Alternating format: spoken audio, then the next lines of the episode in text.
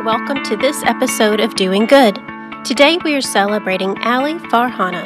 This role model helped grow an impactful nonprofit while raising children. Ali was a co-founding leader of Texas Muslim Women's Foundation and is today its treasurer, a board member, and a hands-on volunteer in its programs. She has also involved her children with the nonprofit throughout their childhood, as she has helped each of them grow. Hi, Farhana. Thank you so much for joining us today and for volunteering and for sharing your story. It's my pleasure to be here, and thank you for asking me. Absolutely. Would you mind introducing yourself to the listeners out there just to fill them in, and me as well, as to about who you are? Maybe just a little bit about your background and how you grew up. So I was born to a family of Pakistani heritage. Parents moved to Scotland early in their marriage, which is where I was born. When I was 2 years old, they moved to the U.S. As a physician, my dad got his residency here in the U.S. in a small town in Iowa. So we were there for a couple of years, then Kansas was where I grew up the majority of the time. Then got married and moved to Chicago and then ended up here in the Dallas/Fort Worth area. I am married. I do have two kids who are not kids. They are young adults in their 20s. They're doing really well, so that was great. I was working for Boeing out of college with a computer science degree.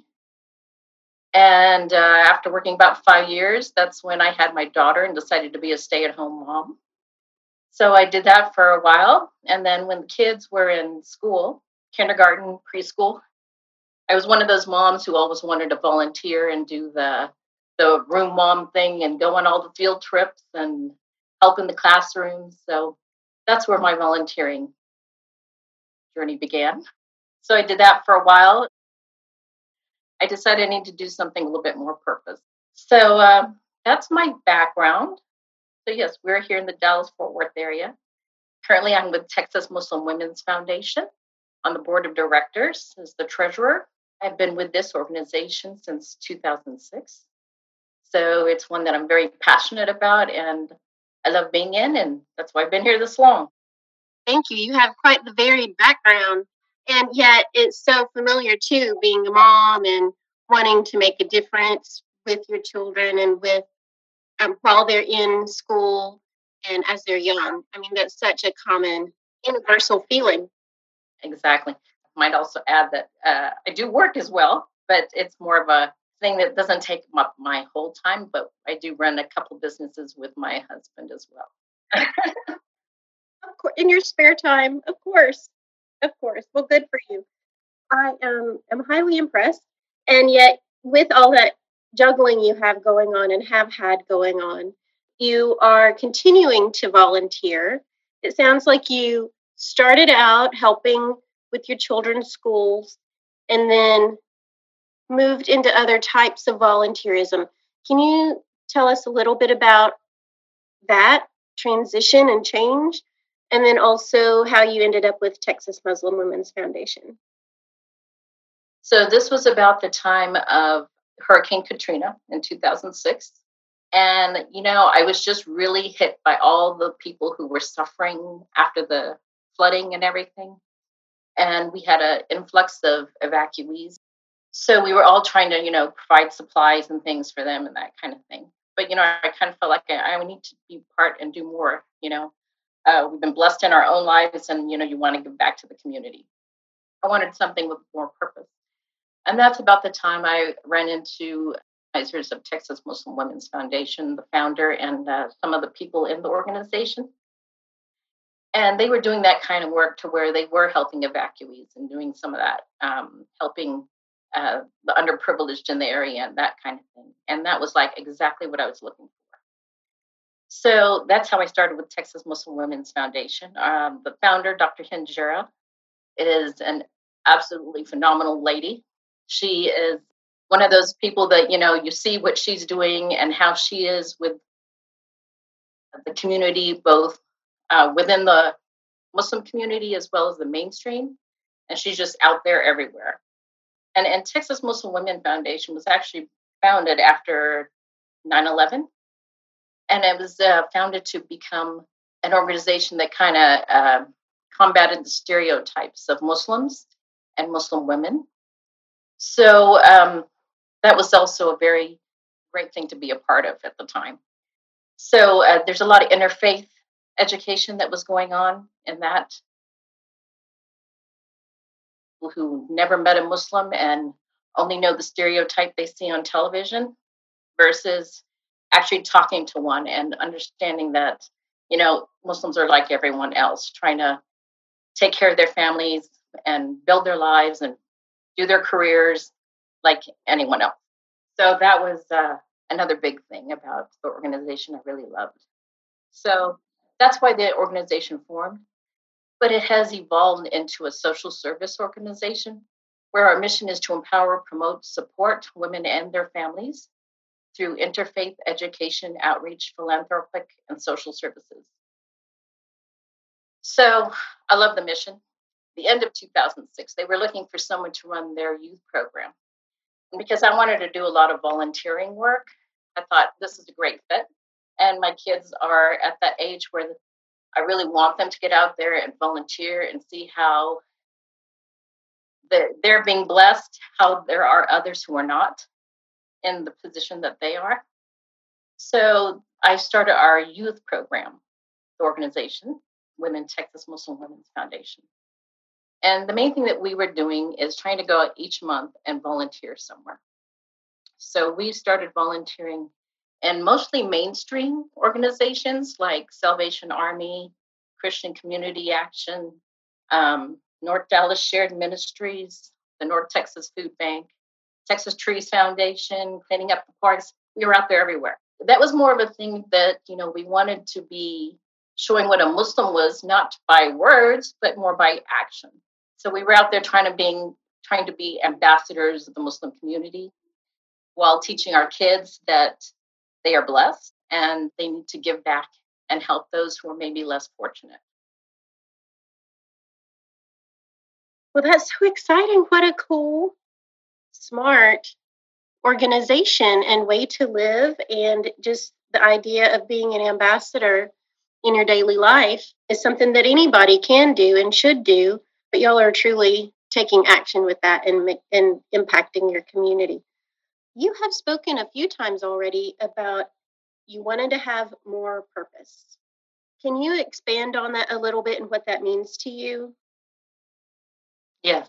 Basically, as I mentioned, in our own lives, we are blessed. We have everything we could, ever want. But I wanted to be able to do something that was helpful to other people, something that, was beyond myself and something that would make an impact on others' lives. So that was the theory behind that. And Texas Muslim Women's Foundation was doing those types of activities with their interfaith work, building those bridges and with this youth program and with the education and outreach. The other thing is the social services, which is a huge part of our organization. And that was, we came to realize that there was a real need for help with domestic violence awareness and the helping of domestic violence victims, or survivors, I should say. That was another area that I thought was, you feel for these women who are going through these struggles and difficult situations. And so you want to be able to help somehow. So the organization started domestic violence shelter in 2012. And then we opened another one a couple years ago again. So we have 2 domestic violence shelters that we're running, as well as 27 transitional homes at this point. So we try to give these ladies a full package of help. It's from the case management, the counseling, the legal services, the career skills, everything they need to get themselves back on their own feet and be self-sustainable.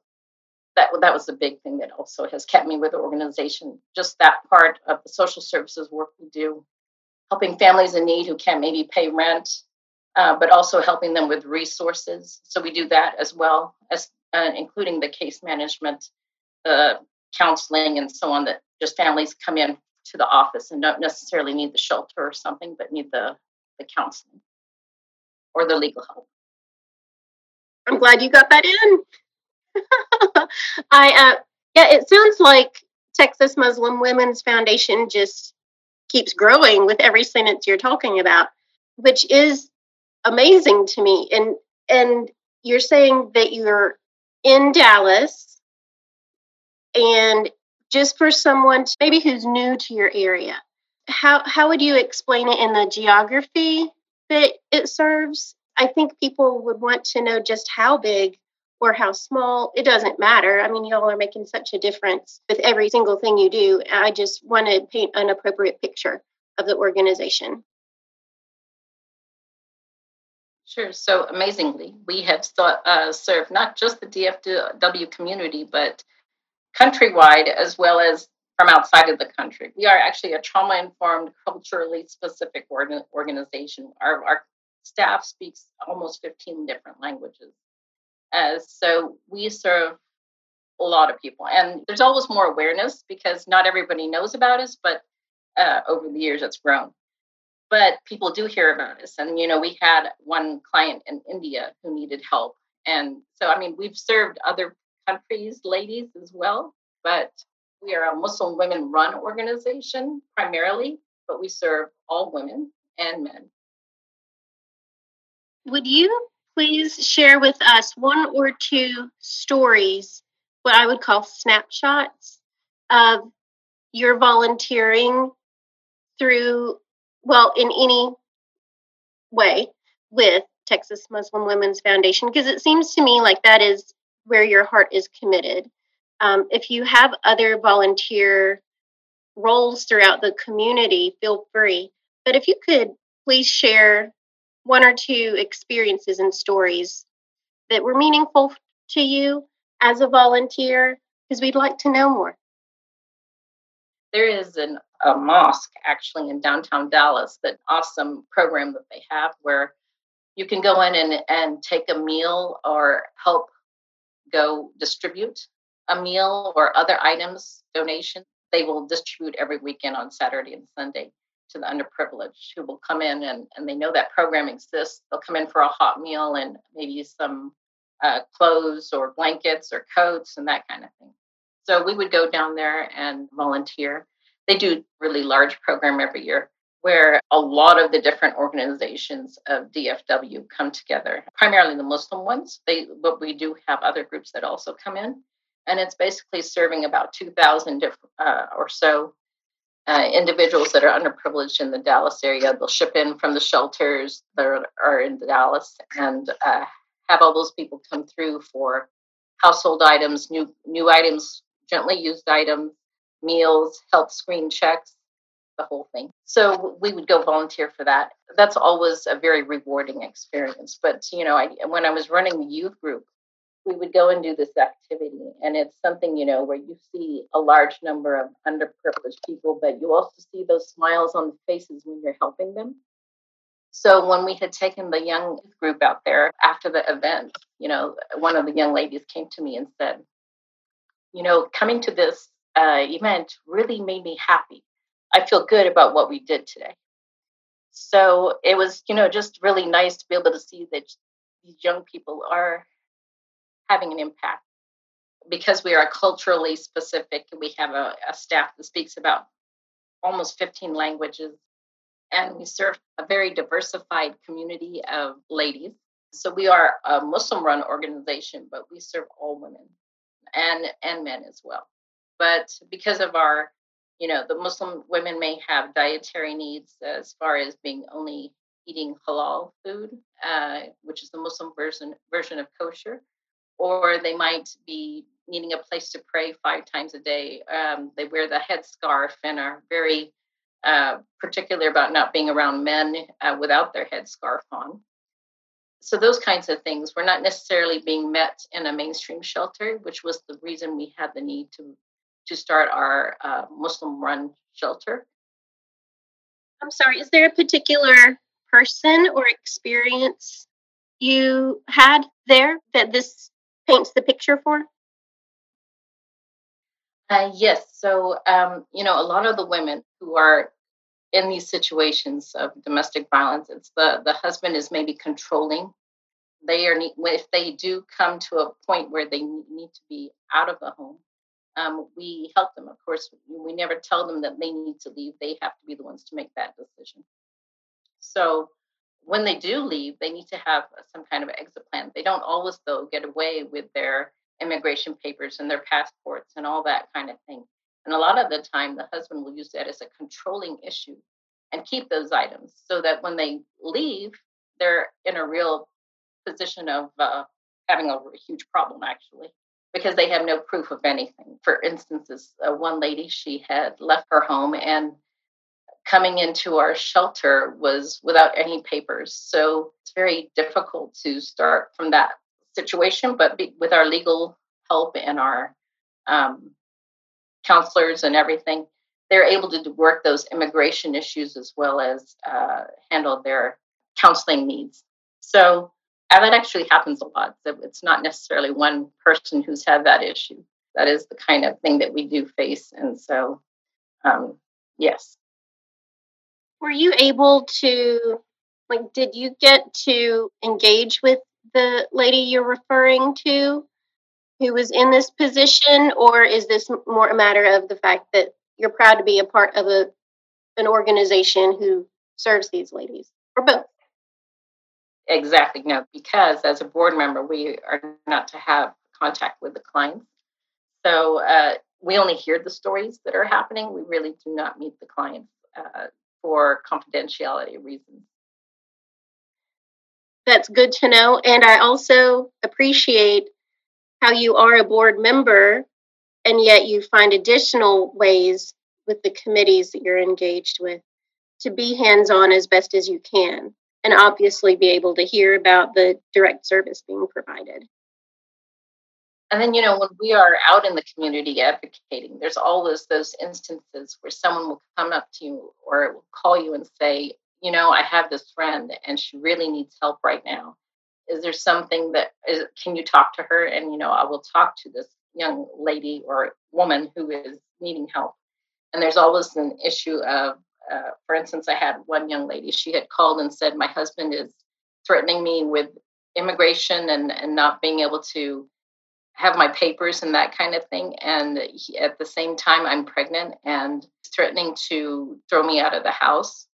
This lady was going through her pregnancy, but also her husband was not doing any groceries or anything. So there was no food at home for her to eat. So, it's those kinds of things to where, I really am not supposed to be helping her. So, which is what I did in that case, tried to help her get an appointment with our staff. We do have a hotline number. So for any intake, that is what it has to be called. So she was given the hotline number to call. In case there's a listener who wants or needs to hear your hotline, would you share that number with them?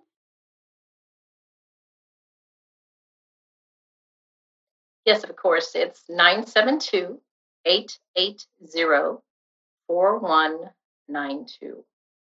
And is it available 24/7? Yes, it is. Great. And it sounded like you serve people around the country. So if someone does happen to be outside of the Dallas-Fort Worth area, they would still be able to call and it'd be all right.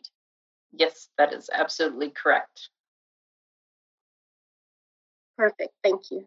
A real quick clarification, if you don't mind. In the story you shared previously about the mosque, are you doing that with your children? Yes. So when I was running the youth group, both of my kids, middle school and high school, were volunteering as well. So yes, we were there with our youth group and including my children serving there. So that activity is once a year, but also as an organization, we on Martin Luther King Day for National Day of Service, when President Obama started that program the day before his inauguration on, the Monday before Inauguration Day. So back 13, 14 years ago. Anyway, for Martin Luther King Day, National Day of Service, we always, as an organization, go and actually provide the full meal and all the some new like undershirts or socks or those kinds of items, coats, blankets, that kind of thing. So we do that every Martin Luther King Day as well at Masjid al Islam in South Dallas. You've spoken with us about your history of volunteering, from serving at your children's schools to the mosque to Texas Muslim Women's Foundation. And I wonder, as a mom, you were talking about your children are now grown. They'll always be your children, though. Open their minds or eyes to serving others in ways that maybe other moms or dads could do for their children. And I do want to be sure that if I can steer you in a certain direction, not everybody is or can be a board member, but if you can talk to what you've experienced, and maybe others could too. My kids have a very good sense of volunteerism. So when I was talking earlier about they were in our youth group and volunteering, now my son actually, he's graduated from University of Texas at Dallas, and he is a finance guy, but he is actually one of the young men who started the Professionals Against Domestic Abuse that Texas Muslim Women's Foundation is running. So he pulled in 3 friends, and they're looking for more friends actually. So, but they started about a year and a half ago. So yeah, he's part of that, helping to start that Professionals Against Domestic Abuse in that college to 29-year-old range. And then my daughter, she's actually doing her PhD in counseling psychology. So she's always helping people, but she's very keen on social justice and helping those underprivileged actually, or those of the underserved communities. That's beautiful. And that's so respectful of both of them. And I would love to talk with one of them. Maybe we could interview them on the podcast sometime. But yeah, what I think is beautiful about what your story has been, what I've heard so far, is you started with them as a mom when they were young. And it was because you just wanted to be involved with them as a mom and, just be involved in their lives. So you started with their school, and you just, whether it was to serve their school, or maybe it was you're bringing them along with you when you did the weekends at the mosque to serve others, the underserved, they were always involved with it in one way or the other. And they saw, and they were able to experience what you experienced, at least on some level. And it sounds like those stuck with them, and it helped build them to who they are today. And who knows how amazing they're going to even become tomorrow. Yes, I agree. I think that's the best way for parents out there to get their kids involved in helping others, is to show them how it's done. It's more of a, not a talk, but a action kind of thing. Yeah, it's really exciting to see just what exposure to volunteering does for a child. Kids were young. It was all 4 of us going out there and serving the underprivileged as a family. My husband was also very involved. And that mosque that serves every weekend, he actually served. And this is a primarily African-American mosque in South Dallas. But he joined their board of directors also and helped them organize. Because as a consultant, someone whose field of work is for strategic consulting and that kind of thing, management consulting, he was able to help them get some things lined up, including, being in South Dallas, a low-income neighborhood. He was helping them to start seeing how to generate some more income and get their programs even better. So, we started out as always a family kind of thing, and those activities where we were serving the underprivileged. For someone who is just stepping into volunteering, especially during COVID, and they don't know what to do or how, they just know they want to help, how would you suggest they become engaged or just take the first steps in volunteering in their community? back then when we started, it was just the board doing all the work. I would say get out there and volunteer and put that mask on, of course, and get your vaccinations, but try to do what you can to help everybody out there who's struggling. What I just put together is that you as a mom have grown your two children into mature, impactful adults. And you've done the same for the nonprofit. Oh, in a way, I guess that it has been that.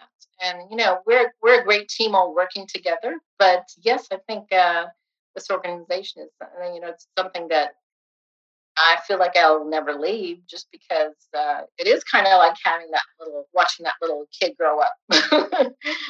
So, yeah, you're right. But, yeah, we've got a great team, leadership team, as far as our staff, and our founder is still very involved and amazing lady. So you know, she retired last year, and we have our new executive director, Monica Kapil. So yeah, she's doing an excellent job as well. Well, do you have any parting thoughts for us today? No, just that mostly volunteering has been a really big part of my life. It's something I'm doing is making a difference in other people's lives, that I can do something to help those who have struggled or who have been less fortunate. And it's not something I take lightly. It's something that I've really appreciated. I feel like I'm doing something positive. So it's good for my own self-esteem, actually. But also, I really do feel like it's great for anyone to be able to give back to the community. There is a great need, and there's a great need in so many communities out there of the listeners of this podcast right now. And I think it's just a matter of being inspired to action. And Farhana, you have done that for us today, and we really appreciate your time and passion and willingness to share your story with us. Thank you so much for this and for giving us just a little bit of a glimpse into your life as a mom, not only to your two amazing children, but also to the Texas Muslim Women's Foundation in a way.